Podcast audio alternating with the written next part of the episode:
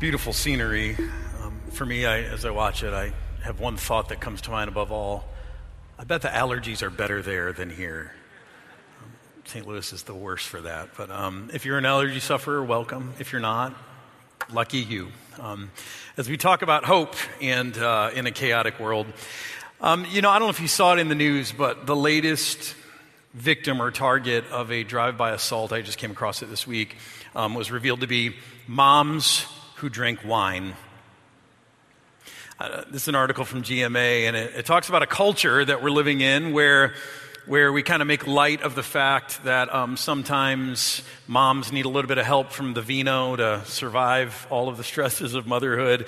And you know, there are all those mommy memes out there like, they whine, we whine or mommy's medicine, or uh, you probably own merchandise in your house that says something like that. And, and, uh, and, and so this article points out that that's a dangerous culture. That's, that's a dangerous thing to laugh along with these moms who need the support of wine to get through, and that it's leading to a, uh, an increase in alcohol abuse and even alcohol addiction. And as I read the article, I thought, you know, there, there's probably some truth to that, and I appreciate the warning. I've certainly seen, just probably in the same way that you have, how alcohol abuse or uh, addiction have, has destroyed a lot of lives. And so it's, it's a serious thing. And also, as I read it, I had to come to grips with the fact that there are seasons of my life when I feel overwhelmed, or I'm trying to numb, or I'm trying to escape, and I lean a little too heavily on bourbon, or sometimes it's dark chocolate, or Netflix, or Instagram, or sometimes it's just working too much, right? When stuff's crazy at home, I just want to stay at work sometimes, and that's a way to escape. And all of those things can be destructive. So I appreciate, I appreciate the warning.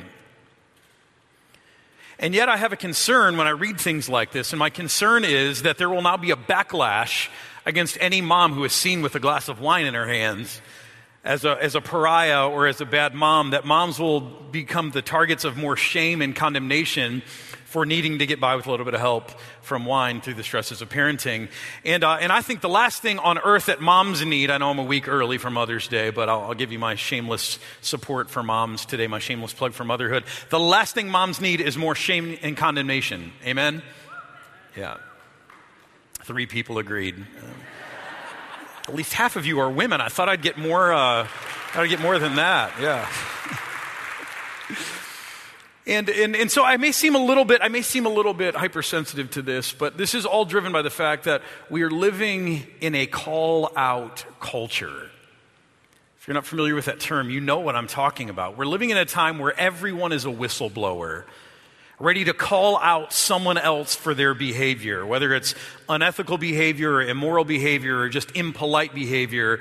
We're, we're, a culture where everyone is getting called out, whether it's moms who drink too much wine or men who are too flirty or parents who let their children, you know, have technology. If, if you let your kid touch an iPad, you know, you'll get called out for that because that's bad. Or, God forbid, people who use plastic drinking straws.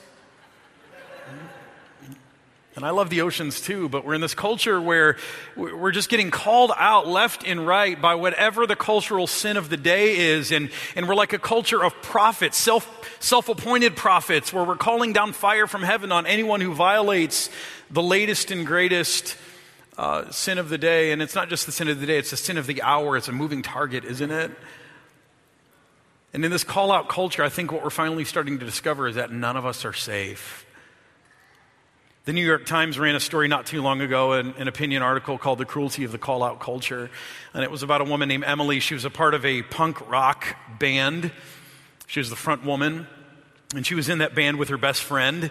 And they were touring up and down the eastern seaboard. They were on their way to a tour where um, some news broke on social media. A woman accused her best friend and bandmate of sending a harassing picture and Emily knew this guy for years. They'd been in a band for years, but she turned on him in an instant and she went to social media on her own and she called him out as an abuser. She said, I disown everything he has done.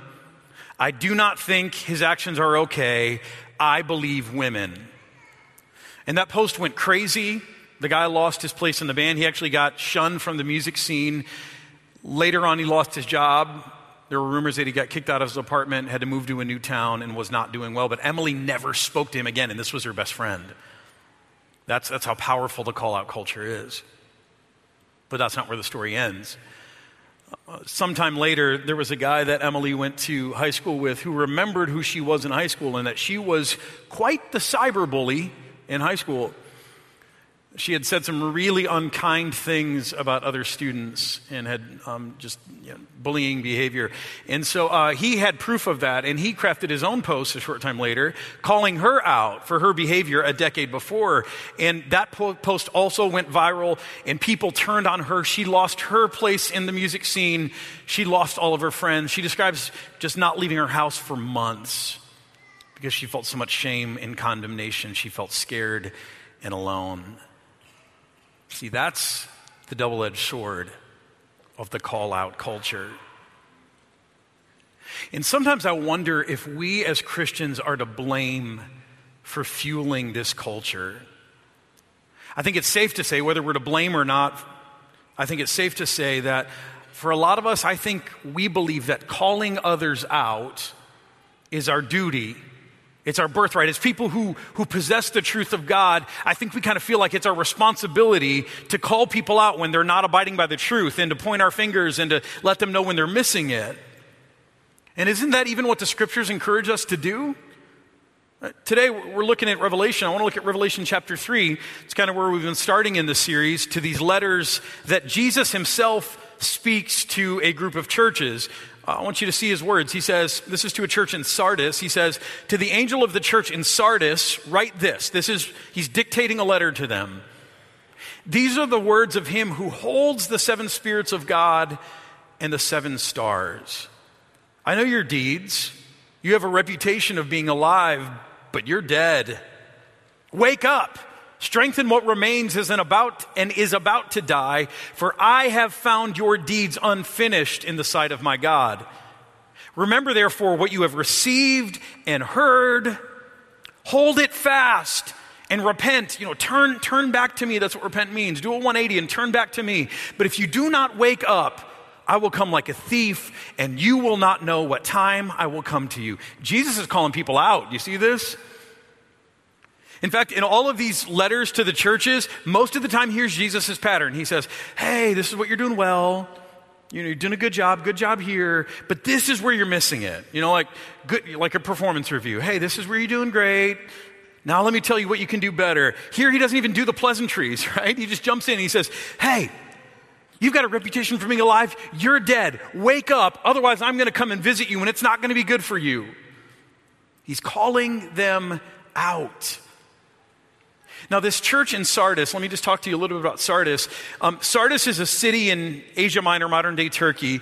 Uh, they're one of seven cities, thus the seven stars, or in other parts of Revelation, the seven lampstands. These are the churches of God who are intended to bring light into a dark world. That's what we're still here to do. And yet, this church in Sardis, um, they kind of have a unique situation going on. All of these churches are living under persecution and pressure. Um, they're being forced to worship the emperor over in Rome. They're getting persecution from their countrymen down in Jerusalem for accepting Jesus. They, they, they're just, they're living under incredible tension and chaos and pressure. Now, Sardis was a city that had a gleaming past. There was actually a gold rush in Sardis. Gold was found in a river uh, nearby their town, and so it became this place where imperial coins were minted, and it was an important place of trade. Uh, there was a big earthquake in 17 AD that leveled that city and many others. Sardis got one of the biggest uh, relief aid uh, packages from the emperor in Rome. It was a beloved city.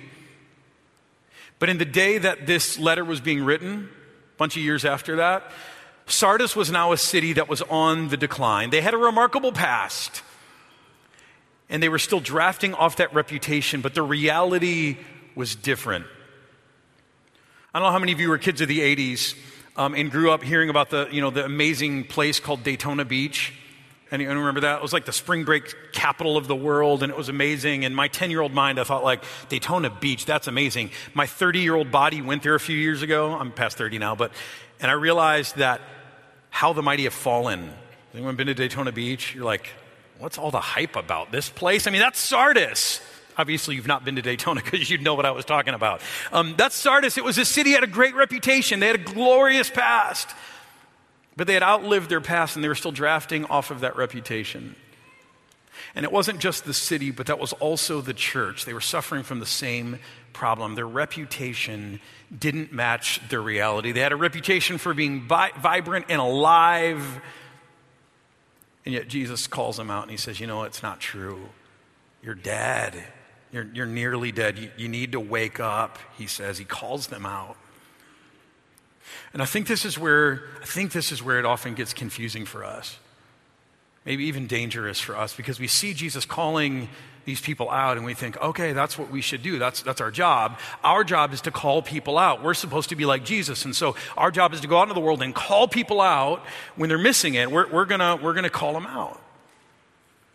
But we forget one simple thing we forget who is speaking. Who's doing the calling out in Revelation chapter 3? It's not one Christian calling out another. It's not one leader calling out another.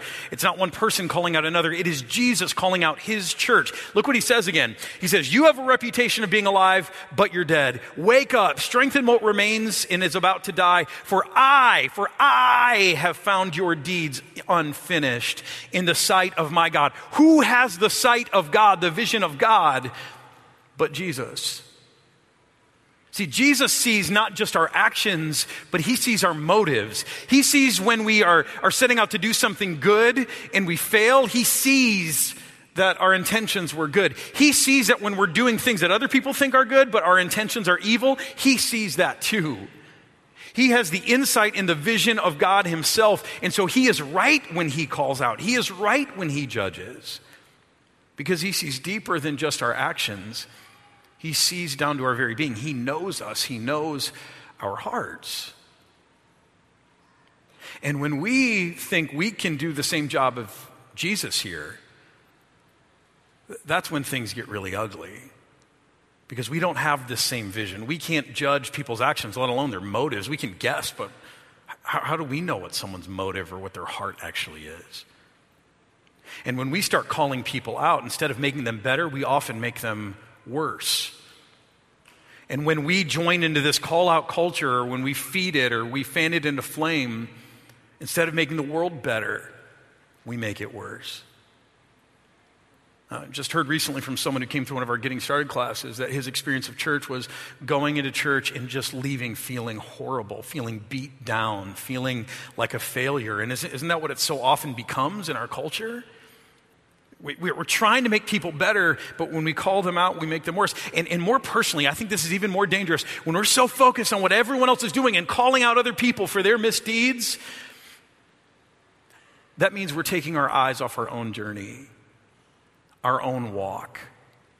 And will ourselves find ourselves living in, in hypocrisy, not paying attention, asleep, unaware. See, Jesus is justified when he does this. We make a mess of things. And if we think that a call out culture is what we are equipped or um, commissioned to do, if, if we think it's from God, it's not. When, when God does it, it's okay. When we try to do it, it's actually coming from another place. I want to, we'll go back to Revelation 3 in a minute. I want to jump ahead to Revelation 12 because this is the fun part of Revelation, the weird part that um, I think a lot of us really get excited about.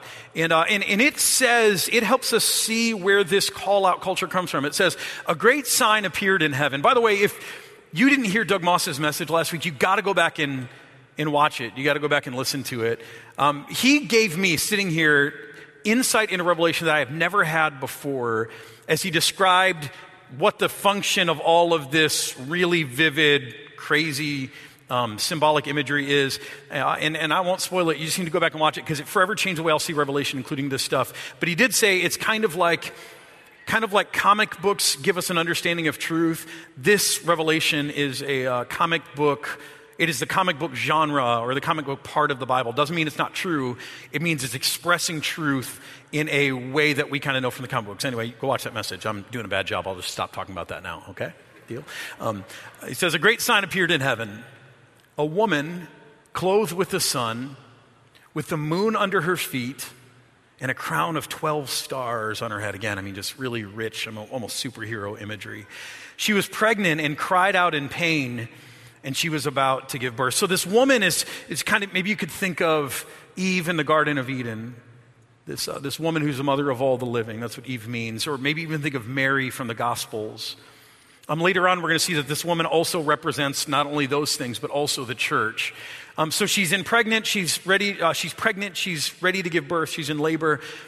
Now another sign appears in the heaven, an enormous red dragon. Of course, it has to be red, right? Because, ah, red. With seven heads and ten horns and seven crowns on its head. So again, that's a way of saying this is, this is a dangerous creature. Seven-headed dragon. I mean, powerful. And it's got political power. That's the seven crowns. It's got military power. That's the seven, uh, ten horns. And so this is, this is an enemy that you should not take lightly. In fact, look, its tail swept a third of the stars out of the sky and flung them to the earth. This is a bad, bad dragon. And the dragon stood in front of the woman who was about to give birth so that it might devour her child the moment he was born. And you would think that this woman and this child does not stand a chance, except it goes on. It says she gave birth to a son, a male child, who will rule, see if these words sound familiar, who will rule all the nations with an iron scepter. And her child was snatched up to God and to his throne. So you following this? This, this child comes into the world, and, and, and this, this, uh, this, this dragon is ready to just to devour him, and he has a plot against him to destroy him, but the plot fails. And this child who will rule with an iron scepter is snatched back to sit at the right hand of God. Goes on.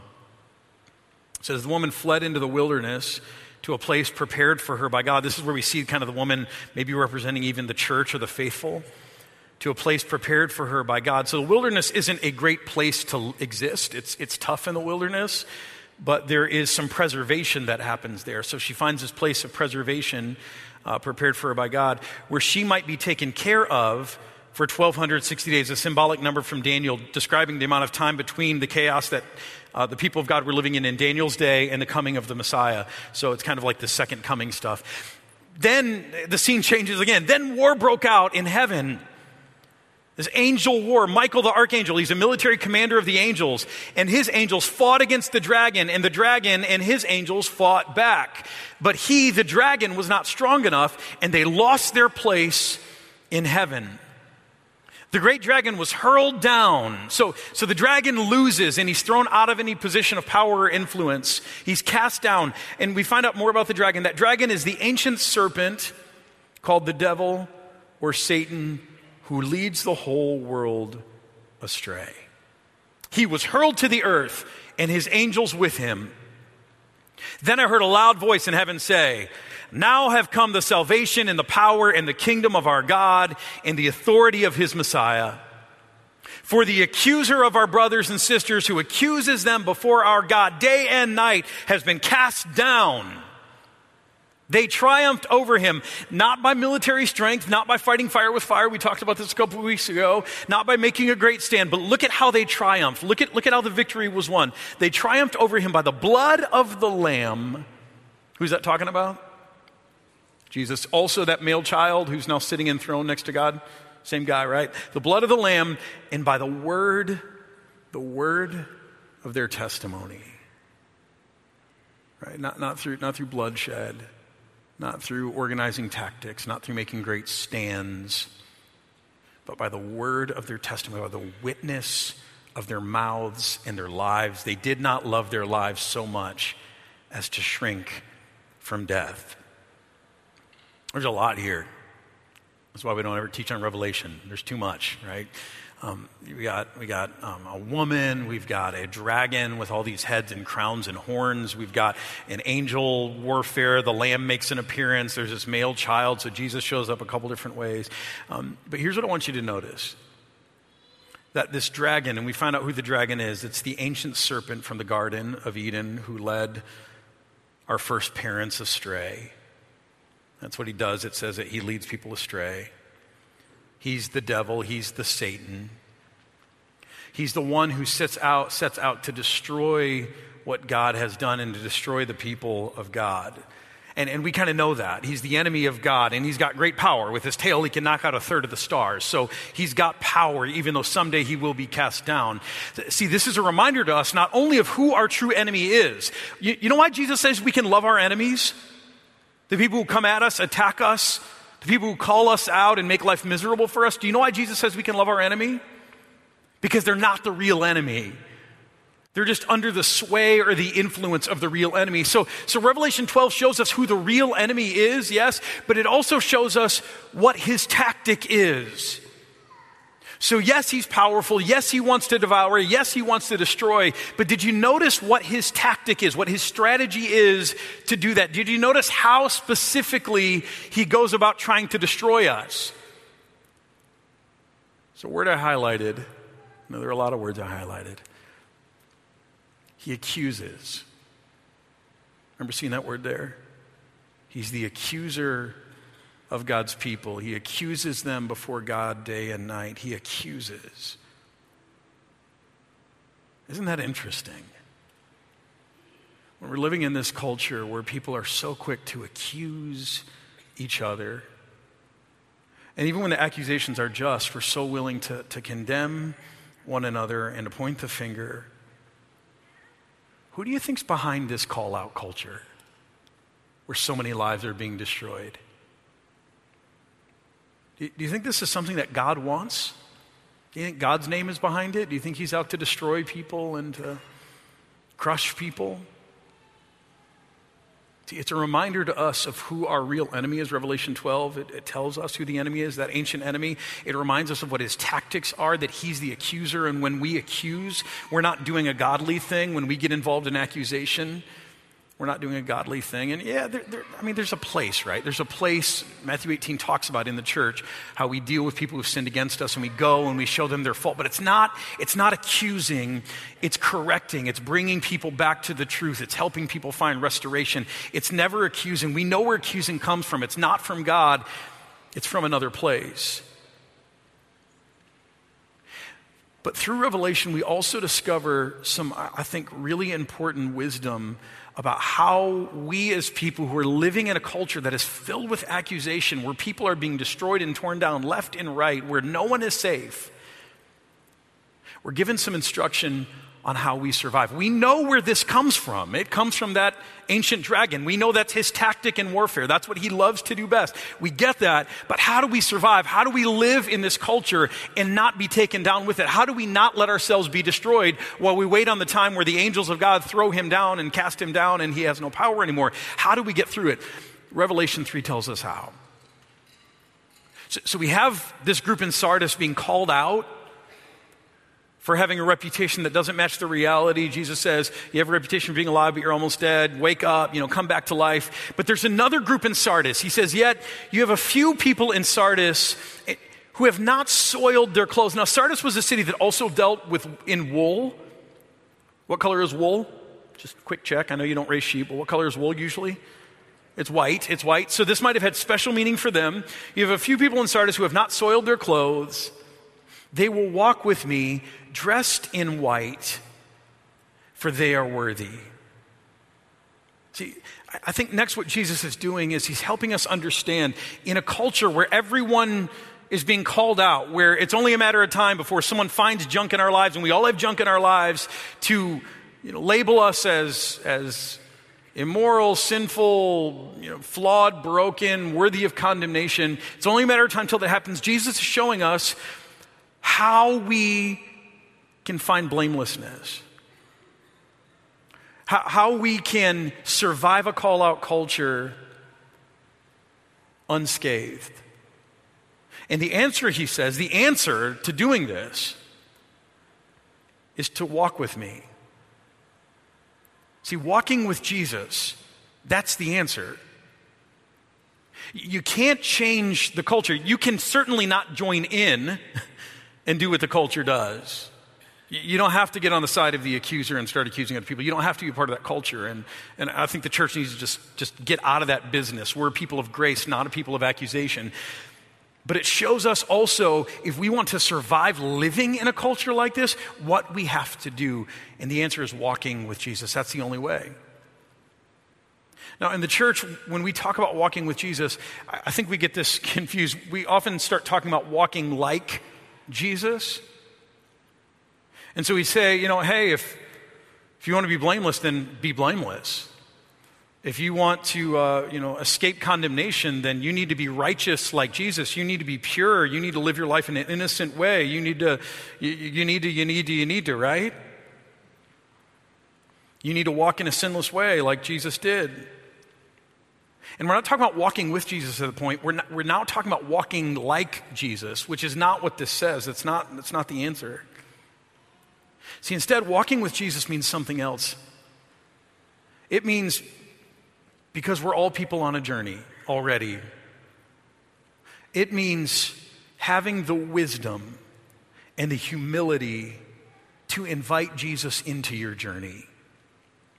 Rather than saying, I got this, saying instead, Jesus, I, I, want you to come and join me. I want you to be my companion as I walk through this journey. More, I want you to be my shepherd to guide me, to show me the way. Help me find my way. Help me live with greater integrity and justice and not to live in hypocrisy, to have a reputation that matches my reality as much as possible. Yes, but even more than that, more than guidance, it's inviting Jesus into your journey to be your strength, to cover you with his grace.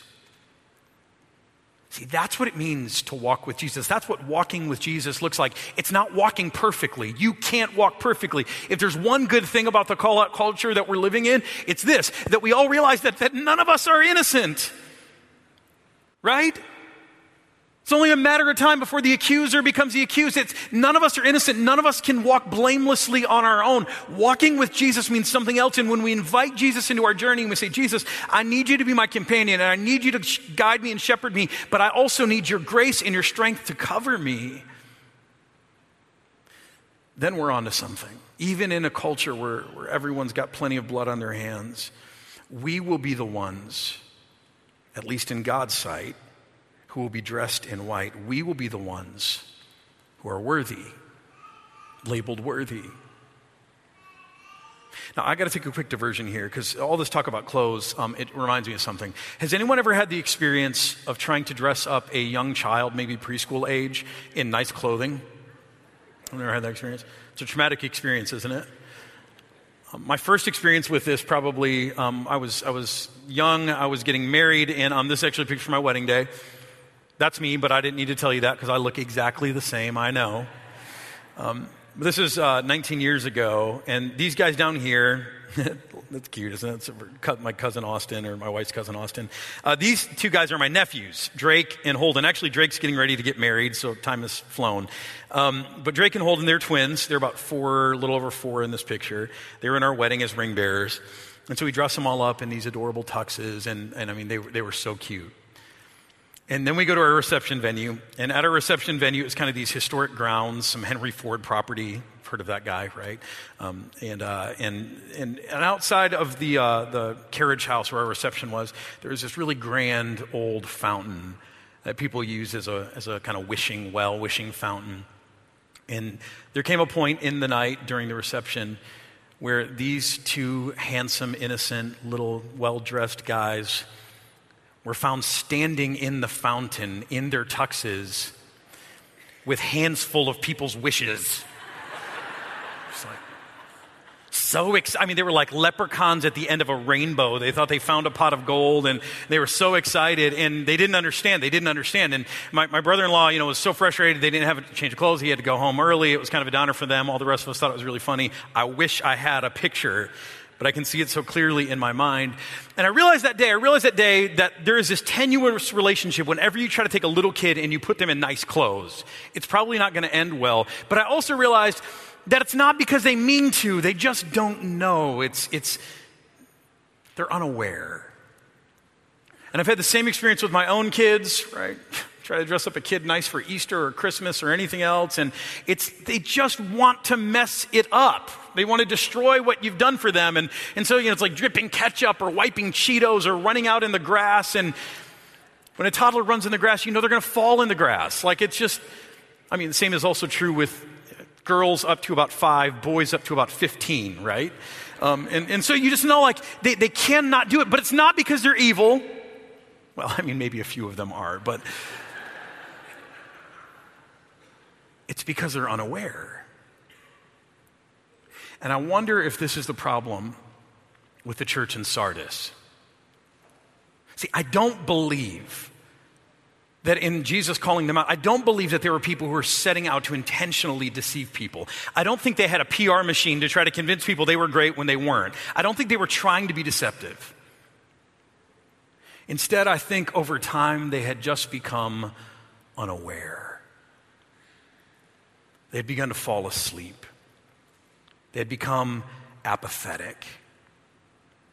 Because here's what we need to understand that, that these clothes, these clothes of white that we see Jesus talking about in Revelation 3, these clothes,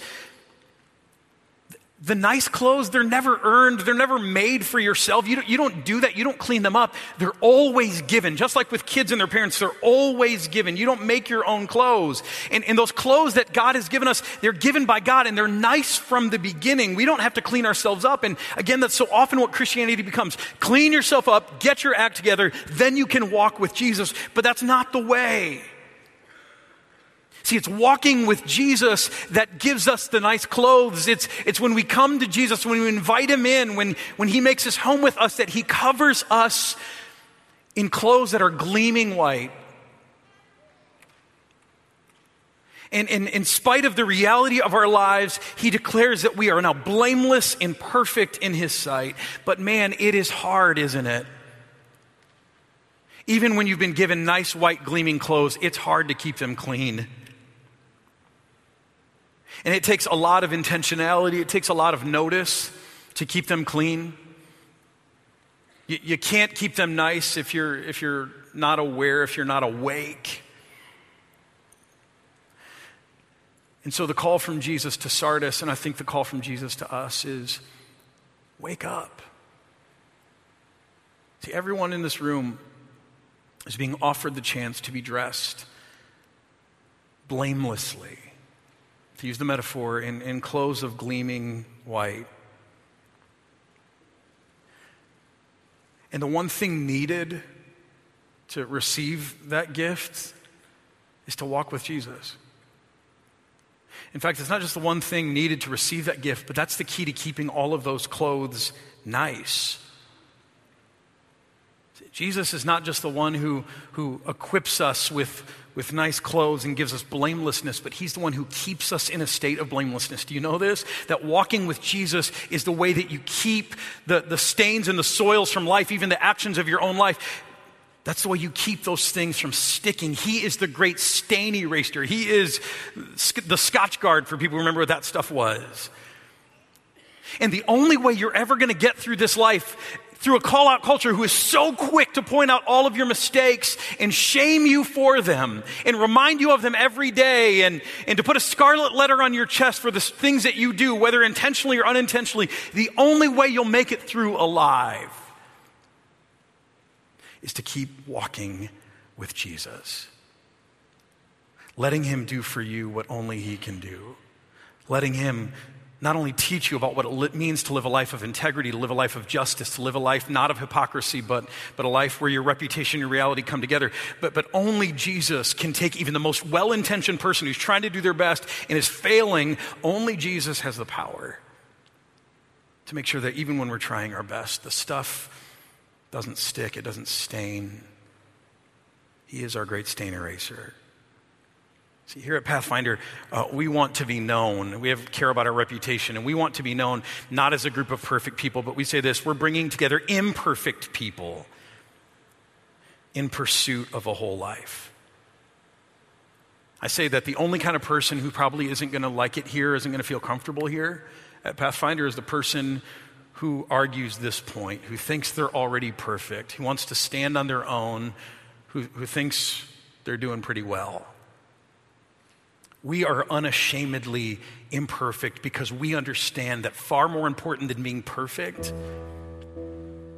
is walking with Jesus, letting Him lead us to a whole life, letting Him wash us and make us clean, letting Him speak a better word over us than the word of an accusing culture, a word that we are loved and forgiven, a word that we are His, a word that though our sins are like scarlet, he has come to wash us white as snow. So if you want to survive a call out culture, yeah, live a life of integrity, live a life of justice. I mean, that, that's what God wants for us too. But if you want to survive a call out culture, you have to do something else. You have to learn what it means to walk with Jesus. I want to show you how Revelation 3, this part of it ends. This is what Jesus says. He says, The one who is victorious, if you want to know how to be victorious, here's what you'll do. You, you like them, will be dressed in white. And he says, I will never blot out the name of that person, another stain image. I'll never blot out the name of that person from the book of life, but will acknowledge that name before my Father and his angels. And when Jesus acknowledges your name, when Jesus acknowledges your name, that's enough to silence every other accusation. He goes on, he says, Whomever has ears to hear, let them hear what the Spirit says to the churches. Today, if you have ears to hear, I invite you to, to hear the word Jesus speaks over you, for it is not an accusing word, it is a word of invitation. He wants to walk with you. And he wants to speak over you that you are a son, you are a daughter, and though you are imperfect, he can teach you more about what it means to live in wholeness, integrity, innocence, purity, and life in what he says ultimately goes. We pray, Father in heaven, thank you that you have spoken a better word over us through your Son Jesus. A word of hope, a word of restoration, a word of forgiveness and grace. And God, today I, I just ask that you'd help us hear that word over every part of our lives, that we would receive it. God, I pray further that you would give us the courage to invite your son Jesus into our journey every day.